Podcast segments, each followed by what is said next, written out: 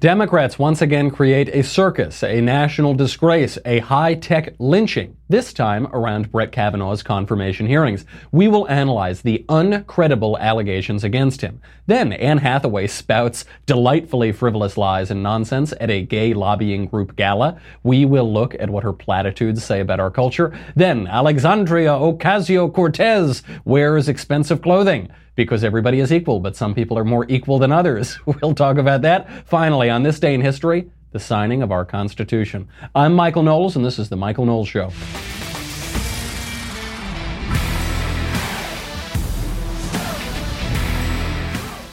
So much to get to today, and a lot of conservatives and Republicans getting things wrong uh, because it's a day that ends in Y. Before we talk about all of that, I need to bring you into my boudoir and I need to invite you to look at my lingerie. Ooh la la. Ooh, welcome. Hey, baby.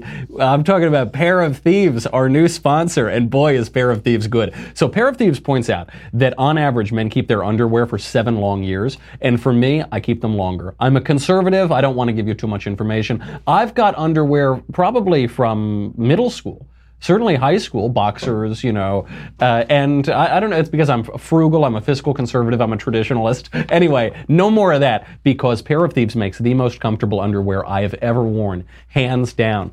Just get that image in your head, folks. Me lying down on a couch, smoking jacket on, pair of thieves, boxer briefs, lying there. Uh, they have their proprietary moisture wicking fabric, keeps you cool and fresh. It's like air conditioning for every inch of your body. Uh, it's really, really good.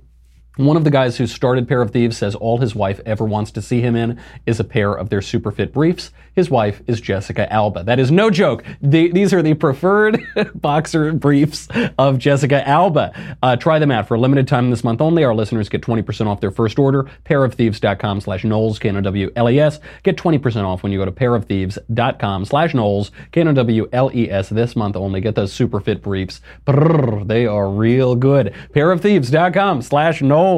Now that you have that image in your head, we are not going to stop talking about sex all day. Now that it's in there, it's all anybody wants to talk about.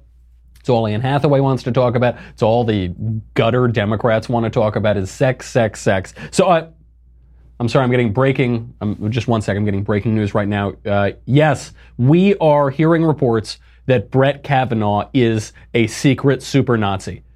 We're hearing reports. They seem credible. They're credible reports because somebody said it, so it's got to be credible because someone said it. Uh, he is a super secret Nazi. He's unfit for the Supreme Court. That's it. I guess we're going to have to change our show today. It was all about how Brett Kavanaugh would be very good on the Supreme Court, but he's a super secret Nazi because there's a credible allegation. Because it's credible, because someone said it's credible. So it's credible. It's credible. it's not credible. None of these are credible. So they're saying that Brett Kavanaugh, this is the allegation. I'm sure you've seen this everywhere, but it's probably been all insinuations and, ooh, did he do this or that? They're trying to make it out like he raped a woman or something. The allegation is that 35 years ago, when Brett Kavanaugh was 17 and was drunk at a party, he groped another teenage girl who was also drunk. And then he was like, you know, kind of on top of her on a bed, and then she got away, and then, and that's it. That's the allegation. That's the whole thing. She, they don't mention where the party was, when when really the party was, what the circumstances were, the story's changing. So now the Democrats are using this 11th hour allegation to try to stop the Kavanaugh hearing. These allegations are not credible. Period. Punto e basta. No more. Fini. They're not credible. Here, why are they not credible? Because of all the context surrounding them. Uh, they First of all, because they came up at the 11th hour. So, not during the hearings, not when Brett Kavanaugh could have answered for himself, not when we could have actually investigated this. Right before the vote, these come up. The allegations uh, were brought to Dianne Feinstein. She sat on them. Why did she sit on them? One, because she probably didn't believe them. Two, because she knew they could be discredited. Three, because she wanted to spring this at the last second for Democrats to try to undo a, a nomination, which is certainly going to go through. It certainly should go through. So they do that. Why else are the allegations not credible? Because they were made for the first time publicly like five minutes ago. They, they're about an event that happened ostensibly 35 years ago, and the first time they were ever mentioned publicly in the public space against a public figure who's been a public figure for a long time was about five minutes ago, right at the very end, when they were about to uh, confirm him for the Supreme Court. So, why else are these allegations not credible? Well, uh, some other evidence that these might not be credible is that the woman who made them is a longtime left wing activist, Democrat activist, donates to Democrat causes, volunteers her time, puts her name on petitions f- to support the Democrat Party, is an activist against the Trump administration. Okay. Now, none of that proves that this didn't happen. I'm not saying with 100% certainty this didn't happen. I'm not saying with 100% certainty that Brett Kavanaugh isn't a super secret Nazi or that Dianne Feinstein isn't a super secret Nazi. I don't, you know, you can't, I can't prove a negative. I can't prove something that allegedly happened 35 years ago, which is unverifiable and unfalsifiable. But these are not credible allegations. The, the woman who's making these allegations is Christine Blasey Ford. The first time she had mentioned this at all, period, was in 2012, so six years ago. And she mentioned it to her psychiatrist or psychologist or whatever, and the therapist that she was talking to took down the notes, and her story has radically changed since that time. So at the time, she said that there were four men who were in the room when she was assaulted, allegedly assaulted. Now that's gone down to two men who were in the room allegedly when she was assaulted, which is Brett Kavanaugh and uh, Mark Judge, who's a conservative writer. Okay, that's a pretty big discrepancy. That's uh, the there were 100% more people when she recalled this in 2012. But why did it take so long? Why did it take so long for her to mention it to anybody? She didn't mention it to any friends at the time. She didn't mention it to any friends in 2006 when uh, Brett Kavanaugh became a, a judge. She didn't. She waited until 2012, until six years after that, and until six years ago to mention anything about this. And at that time, she didn't name Brett Kavanaugh. If she really thought that there was a, a would be rapist sitting on the federal courts, don't you think she would have named him in 2012? You would think so. Now, you might say, uh, why would she lie? Why would someone bring up a false accusation? I don't know. I couldn't tell you. And I'm not saying she's lying, but I do know that people make false accusations all the time. How many of these uh, uh, alleged cases of rape on campus have been proven to be hoaxes, all the way since the Duke lacrosse case, all the way up through recent years? A number of them. Why do people lie? I don't know. I couldn't tell you. Ask them. Uh, we also know that she brought this up in a session of marriage counseling. So I'm not not to denigrate anybody who has mental health issues, who has psychiatric issues, but she she is in um, a mental health counseling. She's discussing this with her therapist, and we have to remember that memory is very, very unreliable. I'm not saying this woman is lying. I don't know if she's lying or not, but it, it is perfectly plausible that she is remembering something that did not happen or did not happen the way that she thinks it happened. Memories change all the time. They change on a pretty short order, by the way. They change between, you know, uh, over the course of a few weeks or over the course of a few months, certainly over the course of several decades. There's an irony here, too, though, by the way, because even if these, it, let's let's say that all of the allegations are true. I don't think they're true.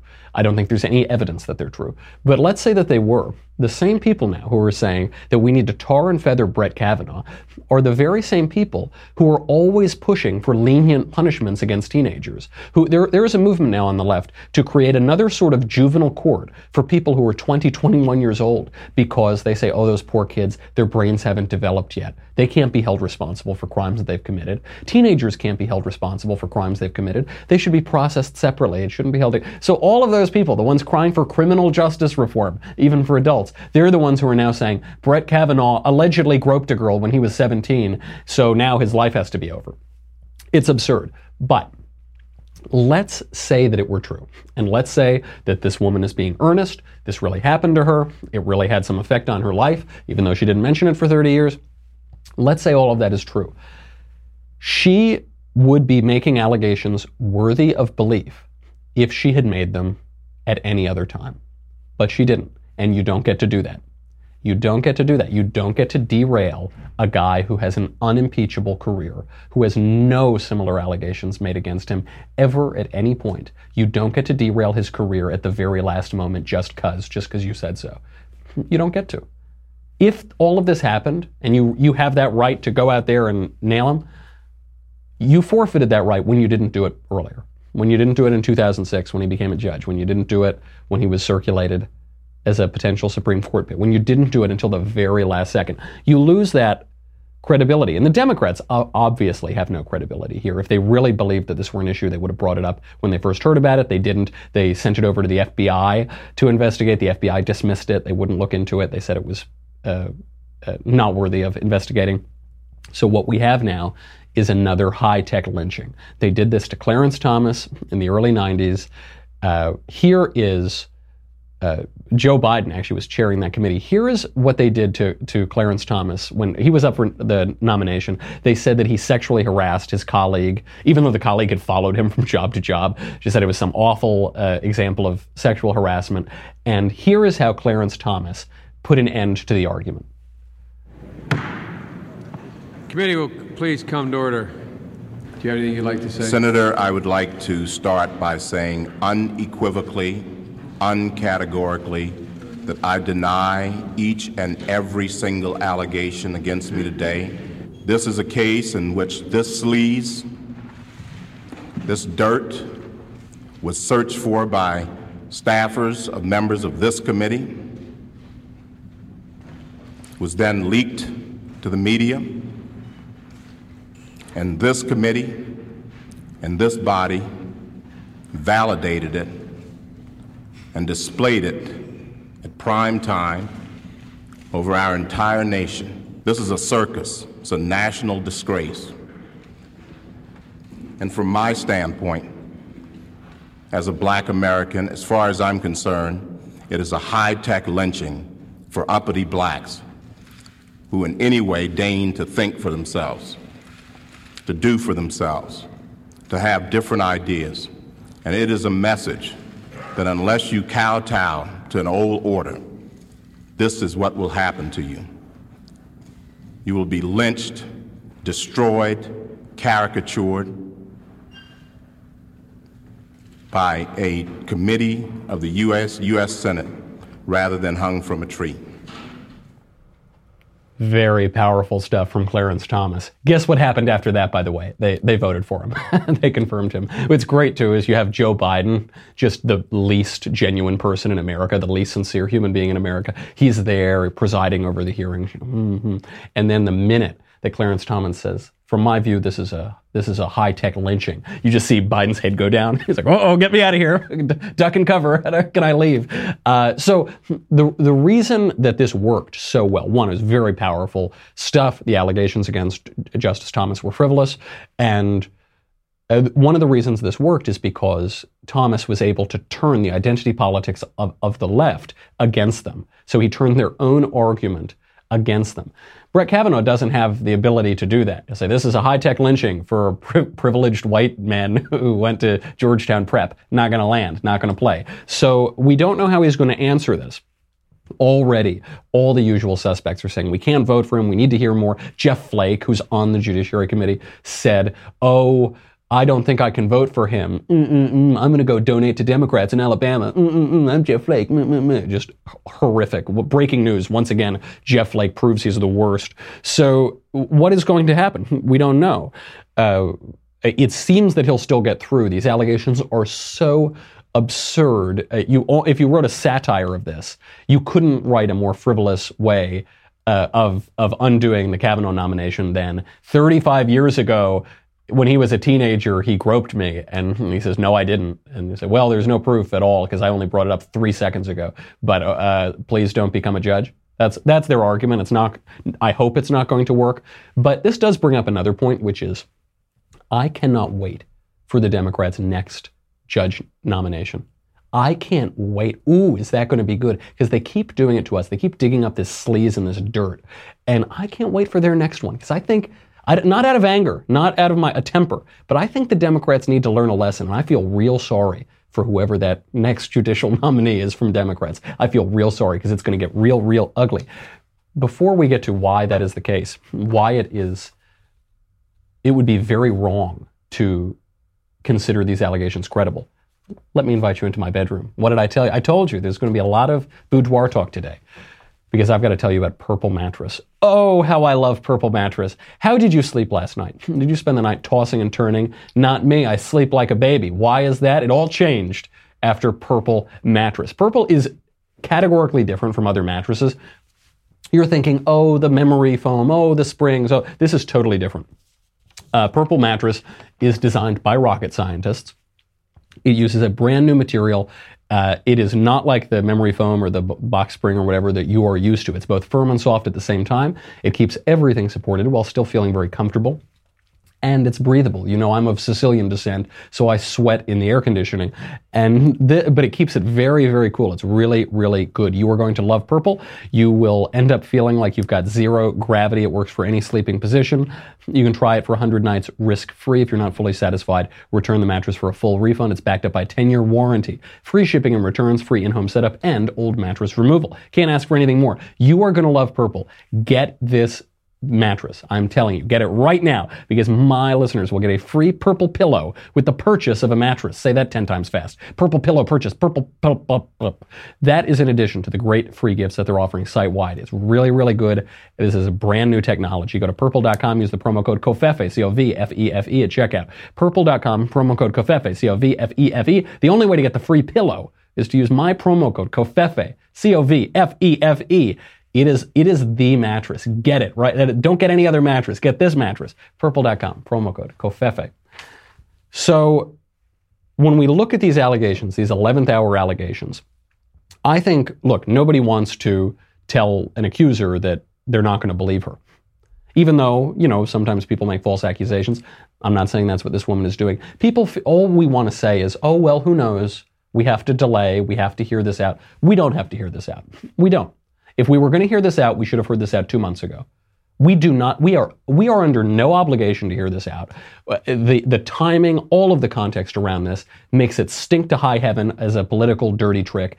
it, it is bad for our politics for us to take this seriously, to even consider taking this seriously.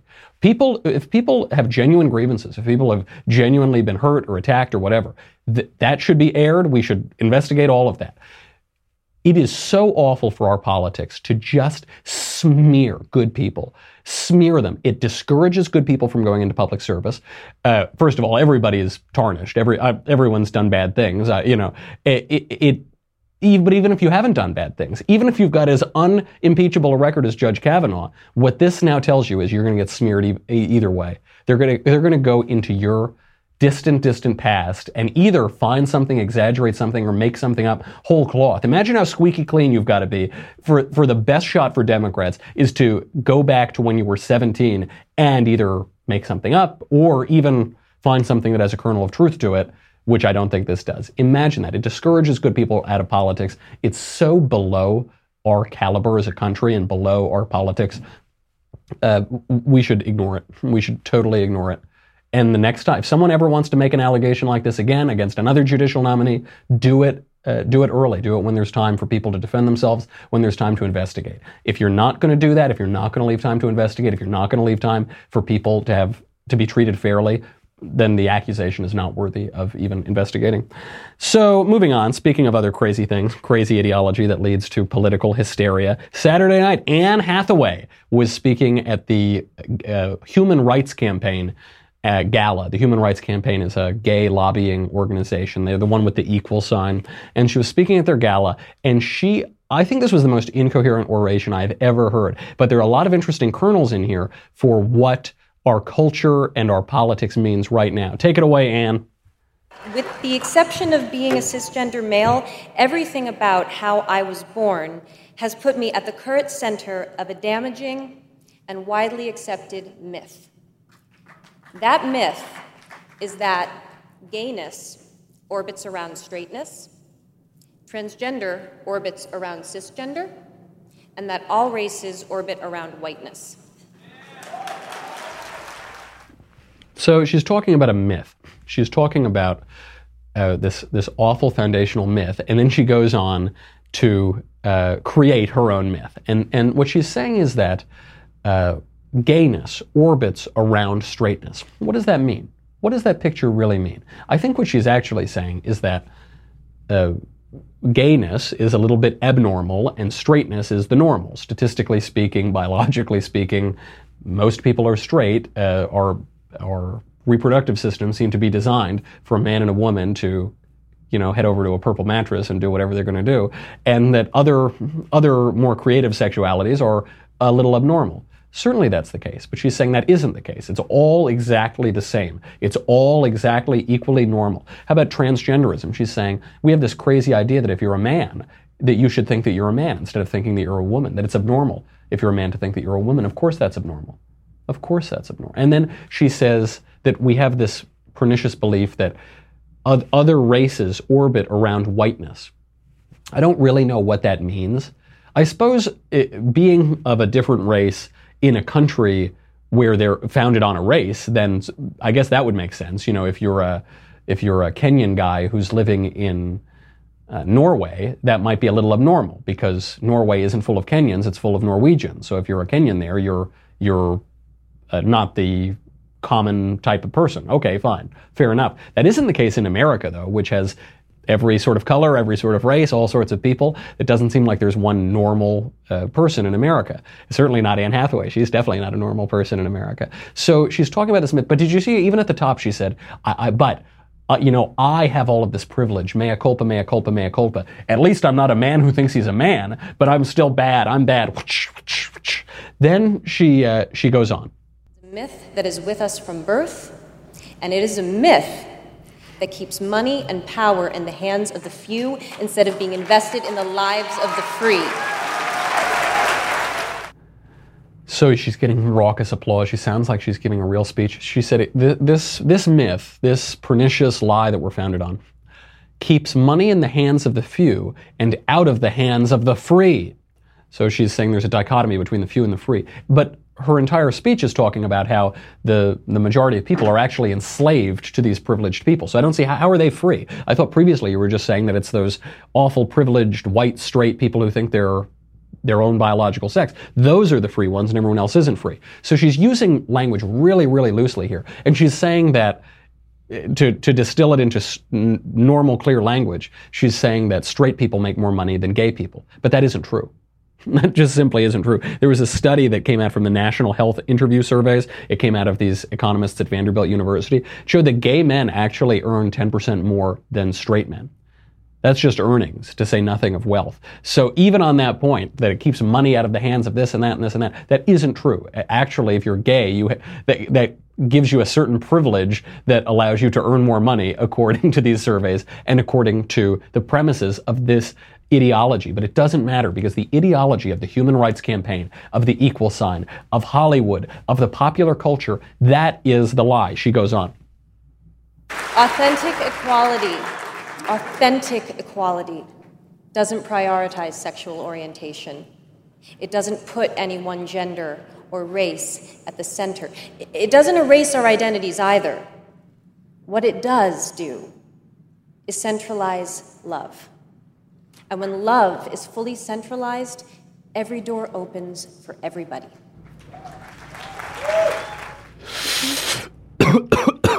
you know, man, when you just uh, you just got to really centralize it, man, and then it, the, the chakras, man, you know.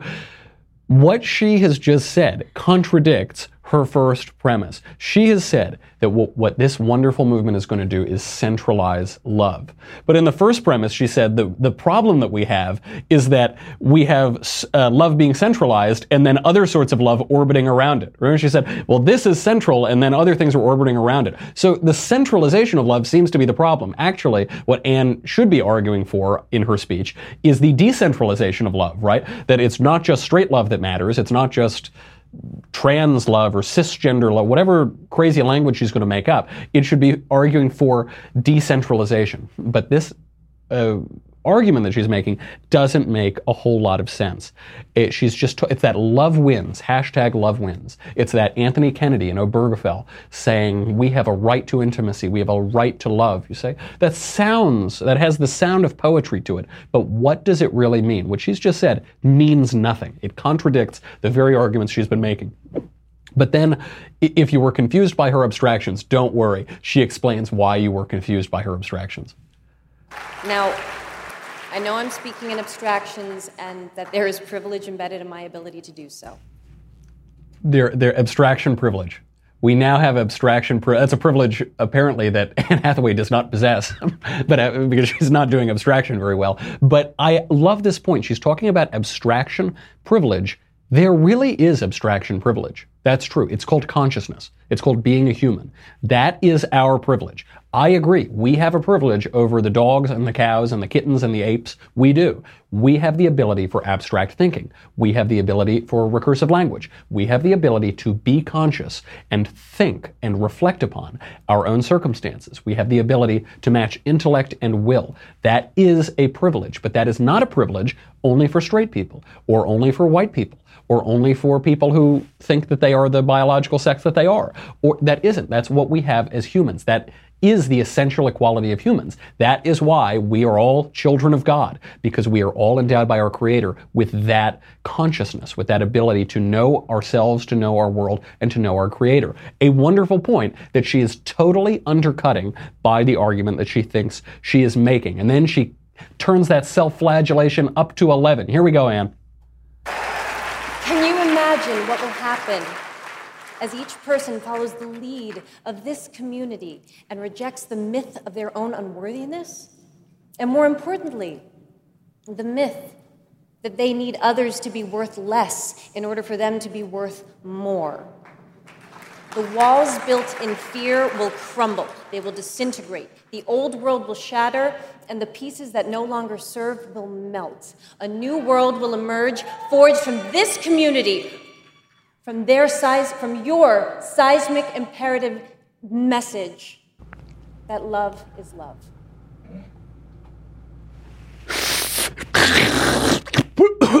I need a lot more if I'm going to understand that one. I'm going to need a lot more covfefe in the old burner if I'm going to get that. She ends with love is love because that is the truism and the platitude that this is all based on.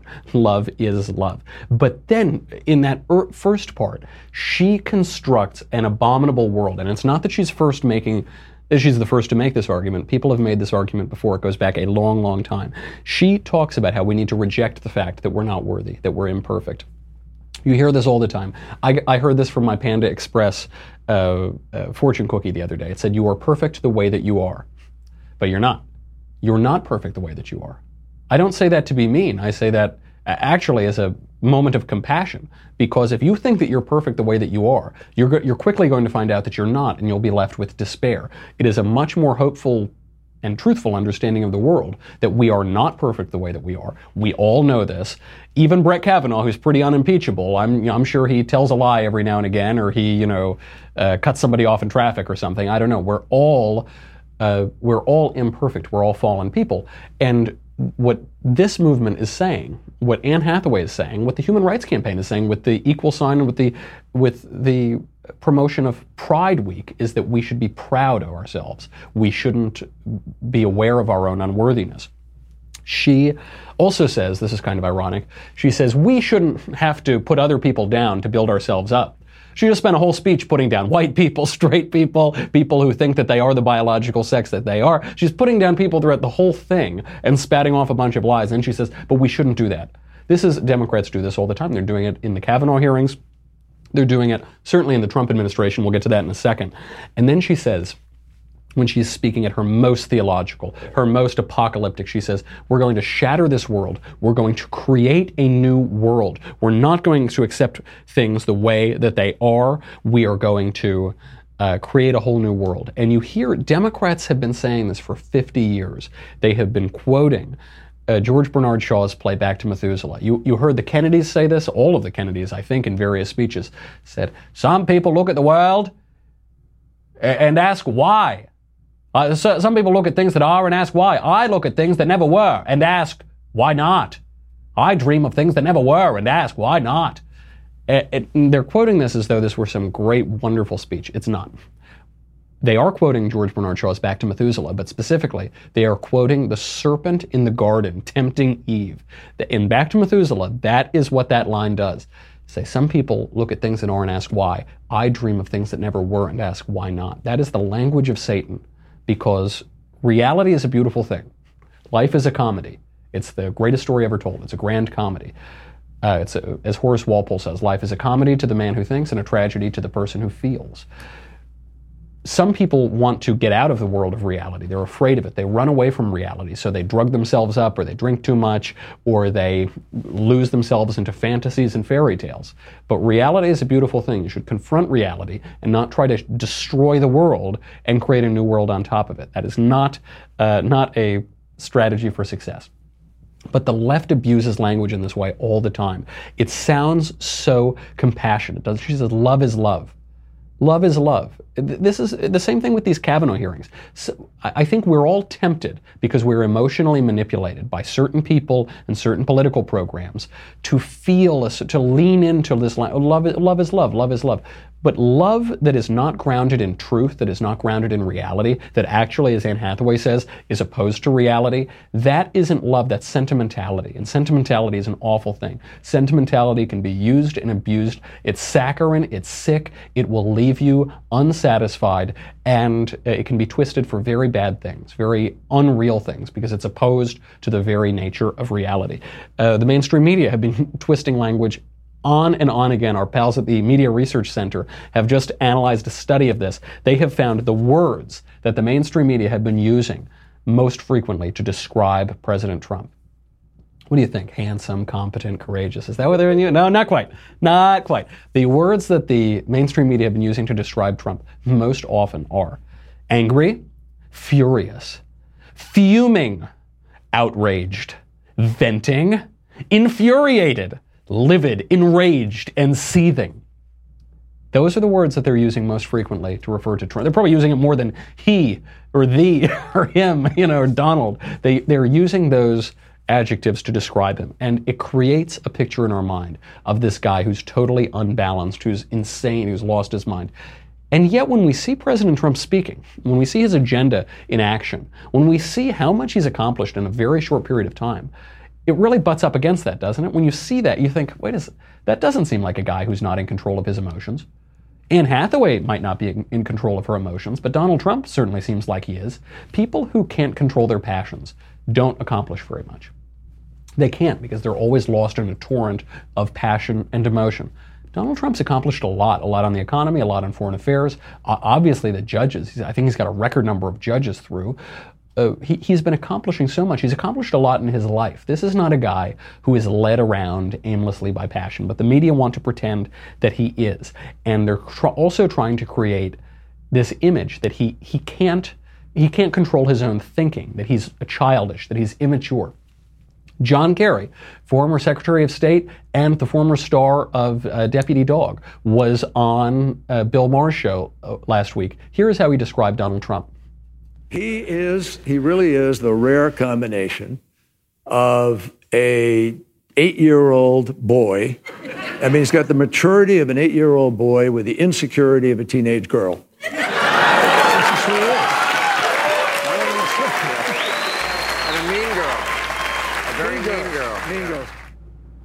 Now imagine if Donald Trump had said that about John Kerry. What would the mainstream media, if, if, Donald Trump came out and he said, look, John Kerry, okay, he's got the maturity of an eight-year-old boy, okay, and he's, he's got the insecurity, frankly, of a teenage girl, okay? If he had said that, it would be headline news. What this is awful. He's debasing the office of president. Blah blah blah blah blah. But because John Kerry sounds like Thurston Howell III, and he goes on Bill and he says, "Well, frankly, he sounds he's like an angel." What was that, John? Mm, mm, mm, Can someone pry open John Kerry's locked jaw, please? Eight-year-old boy. Uh, uh, uh. It, because he does it like that, because he wears the suit so nicely, but it has his tie all the way up to his neck, then people take him. Oh, he's so serious. Oh no, that's that's that's how respectful, responsible people behave. That's how mature statesmen behave. Unlike Trump, they're saying the same thing. They're saying exactly the same thing. And it's not just John Kerry. Here's Joe Biden doing doing precisely the same thing. There are a small percentage of the American people, virulent people. Some of them the dregs of society. Dregs of society. Dregs of awful people, dregs of society. He's talking about Trump supporters at, actually at the Human Rights Campaign, the same thing that Anne Hathaway was speaking at. He's talking about half of the country. He's talking about Trump supporters. He's calling them the dregs of society. And yet, when Donald Trump calls a handful of hack journalists scum, then it's awful. Then it's an attack on our country. It's an attack on our countrymen. But Joe Biden, former vice president of the United States, refers to half the country as the dregs of society. That's okay. It's applause. He's wearing a tuxedo. Look, he's wearing a tux. He can't be. He can't be immature and uncivil. He's in a tuxedo. We've got a lot more, even more Democrats are doing this. Before we get to it, though, before we get to celebrate uh, Constitution Day, before we get to talk about Hillary, before we get to talk about Alexandria, occasionally Cortex, I stole that from Steve Hayward. I can't take credit for that. Alexandria, occasional cortex. Before we talk about all of that, I've got to say goodbye to Facebook and YouTube. If you are on Facebook and YouTube, go to Daily Wire. Come on. If you're there, thank you very much. You help keep the lights on. You keep Covfefe in my cup. You keep me sleeping soundly on my purple mattress, all snug as a bug with my pair of thieves boxers on. You do a lot for me, basically, is what I'm saying. Uh, if you haven't subscribed, it's 10 bucks a month, $100 for an annual membership. You get me. You get the Andrew Klavan Show. You get the Ben Shapiro Show. You get to ask questions in the mailbag that's coming up on Thursday. You get to ask questions in the conversation. Much more importantly, you get the leftist tears tumbler. And we've been focusing a lot on Washington leftist tears recently. And look, there, there are some great vintages of leftist tears that come out of Washington. But now we've got that Anne, Holloway, Anne Hathaway Hollywood vintage. And those are those are tasty. Those, you know, I do think that the ground is much more fertile out here in Hollywood, the sun is shining more, and it just produces more delicious leftist tears. So go to dailywire.com. We'll be right back.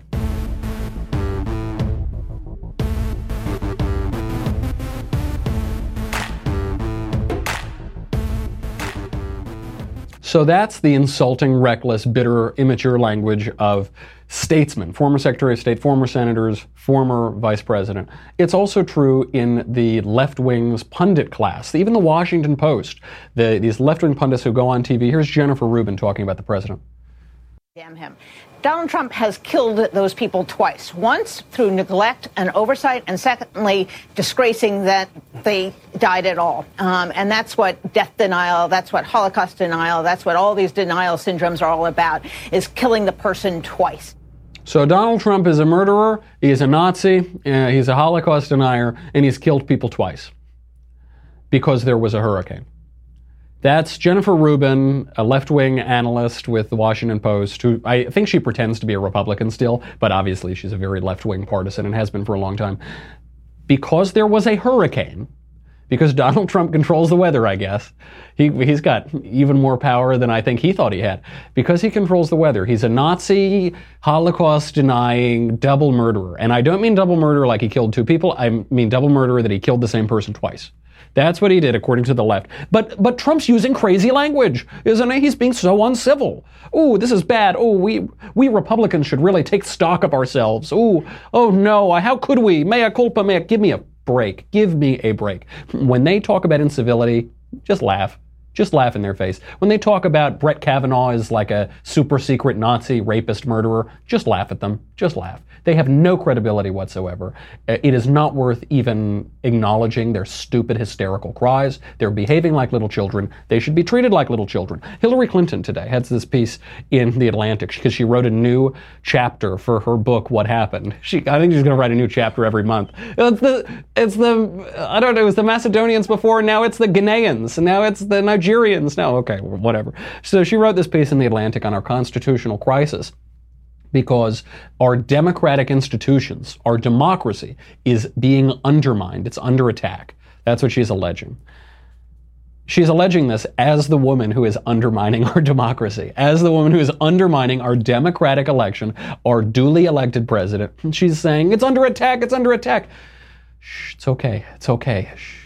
She's my third cousin once removed, as you all know. It's, it's okay. It's all right. You lost. If Mitt Romney had done this in 2012, he would be excoriated. People aren't excoriating you because they haven't, you know, wrapped her up in a straitjacket and hauled her out of those woods in Chappaqua yet. She's behaving like a crazy person. She's not to be taken seriously. They are not to be taken seriously. Now, this doesn't mean that we should delve to their level. Maybe their next judge candidate, you know, maybe we uh, Maybe we give them a little taste of their own medicine, but I don't think generally we should delve to their level. It does mean, though, that we should stop flogging ourselves when a Republican uses nasty language, when Donald Trump sends out a mean tweet. And Republicans, there, there are some Republicans and some conservatives who spend more time shrieking about Donald Trump's tweets than they ever would talking about Joe Biden or John Kerry or Jennifer Rubin or Hillary Clinton because they feel, oh, I don't want to be seen as, as one of those people. It's okay. It's all right. Politics is ugly.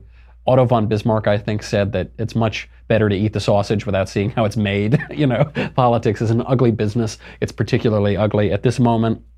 It's all right. Doesn't mean we shouldn't fight back. We should fight back because there are actual uh, stakes here. There is actual freedom. There is actual American liberty. There is actual American Western civilization at stake. We should fight hard to protect it. Uh, a, a, lot of hypocrisy on this front. A lot of hypocrisy from the left. I do want to speak briefly before we have to go about uh, Alexandria Ocasio Cortez. She did this interview in Interview magazine. Creative, creative title. And the in the interview, she was wearing a $3,500 outfit. So she was wearing a blazer that was almost $2,000. She was wearing pants that were almost $1,000. She was $600 shoes. Okay.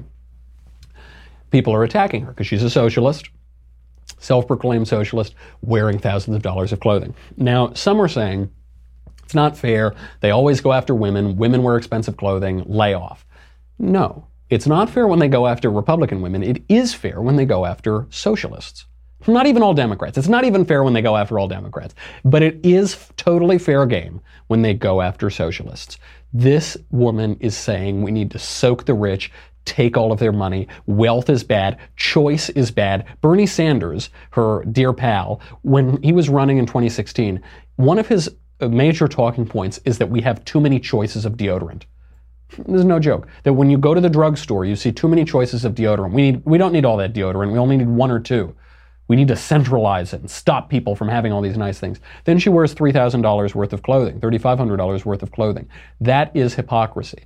I'm not out there saying that we all need to be exactly materially equal, exactly financially equal. She is, and she's giving that old George Orwell Animal Farm line. We're all equal, but some of us are more equal than others. That's the Alexandria Ocasio Cortez line. And that's exactly what's going to happen if her preferred system of government is instituted. If socialism is instituted, there will be a concentration of wealth and power and privilege among the crony class. And she will be right there. It's totally fair. It is an issue of hypocrisy. Uh, this also brings us to Chelsea Clinton, I want to get to before we go. Chelsea Clinton over the weekend. You know, she's a big abortion proponent. She's been talking about how great Roe v. Wade is, how we should have legal abortion. And why? Because she's a Democrat. She's a political animal. I mean, she was created in in a environment of politics. She's been in politics her whole life. Then she went a little too far. Here's what she said about Roe v. Wade. As a deeply religious person, it's also unchristian. So she's saying she's a she goes on and on in the interview, but that's all you need to hear. She says as a deeply religious person, it would be unchristian to outlaw abortion. There are plenty of people who are Christian who support abortion in spite of their faith. I think almost half of American Catholics support abortion, even though their faith clearly says that abortion is gravely immoral and intrinsically evil. Okay, some people do that. Some people have a complicated view of theology. They're on a spiritual journey. They haven't gotten there yet. That's fine. I, look, I, I went from atheist to Catholic to a you know Christian revert in an, over a number of years, and it doesn't happen all at once. It kind of I, okay, that's fine. But to pretend that your support for killing little babies comes from your Christian faith is outrageous. That is awful, and that is really, really uh, a terrible thing. She should be called out for it. Matt Walsh called her out for it, and I think she responded to him. You know, it is that is a step too far. You, you know, it's it's one thing to we, we see this a lot in the breakdown of the church. We see this a lot in the breakdown of American politics. It's one thing to say, I understand that there is a moral order and I'm violating it. And I'm doing it because I'm a weak and broken person, but I still acknowledge that there is a moral order. That's one thing. It's a totally different thing to say, there's no moral order. Good is bad, up is down, war is peace, murder is great. That's a total, that is much more pernicious. Even if you're doing the exact same thing, to deny the very essence of an order, of a political or of a moral order. That is much, much worse. It's much more dangerous. That's the territory that the left is moving into. When her mother ran for president in 2008, she said abortion should be safe, legal, and rare. Now, Chelsea Clinton is saying abortion is a great thing and it's very Christian. That is a huge shift. Uh, and this is where heresy creeps in in religion, and this is where our constitutional order is seriously undermined and broken down. When people undercut the very doctrines, the very philosophical philosophical premises and institutions that undergird our country. This brings us in the last few minutes to Constitution Day. On this day in history, in 1787, our wonderful Constitution was signed. It's a great thing. You can see I'm wearing my tie, my Constitution Day tie. So uh, we don't need to give a lecture on the Constitution because if you're watching or listening to this show, you probably know a lot about the Constitution. Unfortunately, uh, most people in America don't know very much about the Constitution. There was a poll out from the Annenberg Public Policy Center out of the University of Pennsylvania, which shows that of all Americans, 37% cannot name a single right protected by the First Amendment. First Amendment protects multiple rights free speech, free assembly, no establishment of religion, right? They can't name one. Uh, th- three quarters of Americans cannot name all three branches of our government the executive, the legislature, and the judiciary. One third of Americans can't name any branch of our government. Which is pretty crazy because all we talk about now is the president. They can't even name one of them. Uh, this is a scary thing because our Constitution is a wonderful document. It's a great piece of paper. It sets up a terrific government, the greatest nation in the, certainly in the modern era, probably in the history of the world. But if you don't know it, if you don't know about your Constitution, if you don't know about your government, if you don't know about the institutions created and described by the Constitution, it's not going to exist very long. Freedom isn't passed in the bloodstream. It's only one generation away from extinction, as Ronald Reagan used to say. And we're talking now, coincidentally on Constitution Day, about uh, a new Supreme Court justice who's going to go to the court and interpret the Constitution, hopefully defend the Constitution against other judges who want to undermine the Constitution. And now pe- there, there are these crazy allegations that he's an, a monster, he's a he, 35 years ago, he groped a girl or something. Okay. Uh, the allegations do, are not credible, but even if they were, we also have to remember that men are not angels. And, and this was what Alexander Hamilton described about our Constitution. He said, quote, if men were angels, no government would be necessary. If angels were to govern men, neither external nor internal controls on government would be necessary. In framing a government which is to be administered by men over men, the great difficulty lies in this. You must first enable the government to control the governed, and in the next place, oblige it to control itself. Men are not angels. We're not governed by angels.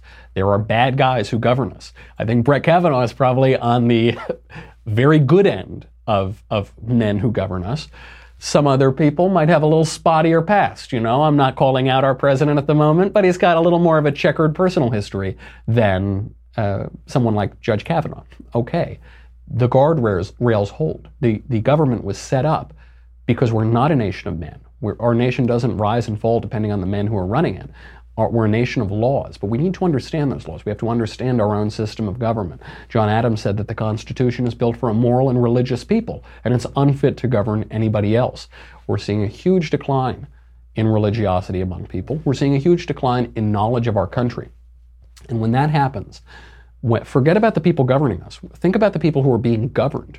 When that ha- when we don't know our country anymore, when we don't know our constitution, when we can't discipline ourselves, when we can't govern ourselves, no piece of paper is going to protect us. No piece of paper is going to help.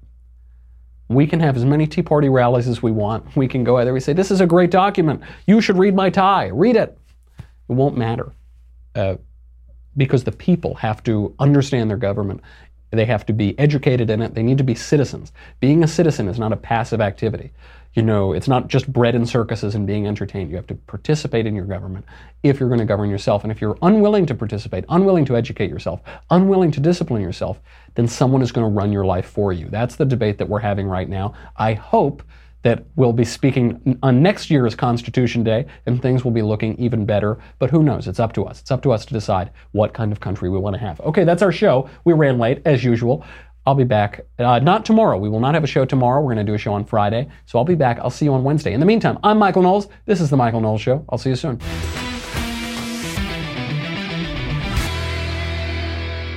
The Michael Knowles Show is produced by Senia Villarreal. Executive producer Jeremy Boring. Senior producer Jonathan Hay. Our supervising producer Mathis Glover. And our technical producer is Austin Stevens. Edited by Jim Nickel. Audio is mixed by Mike Coromina. Hair and Makeup is by Jesua Olvera. The Michael Knowles Show is a Daily Wire forward publishing production. Copyright Forward Publishing 2018.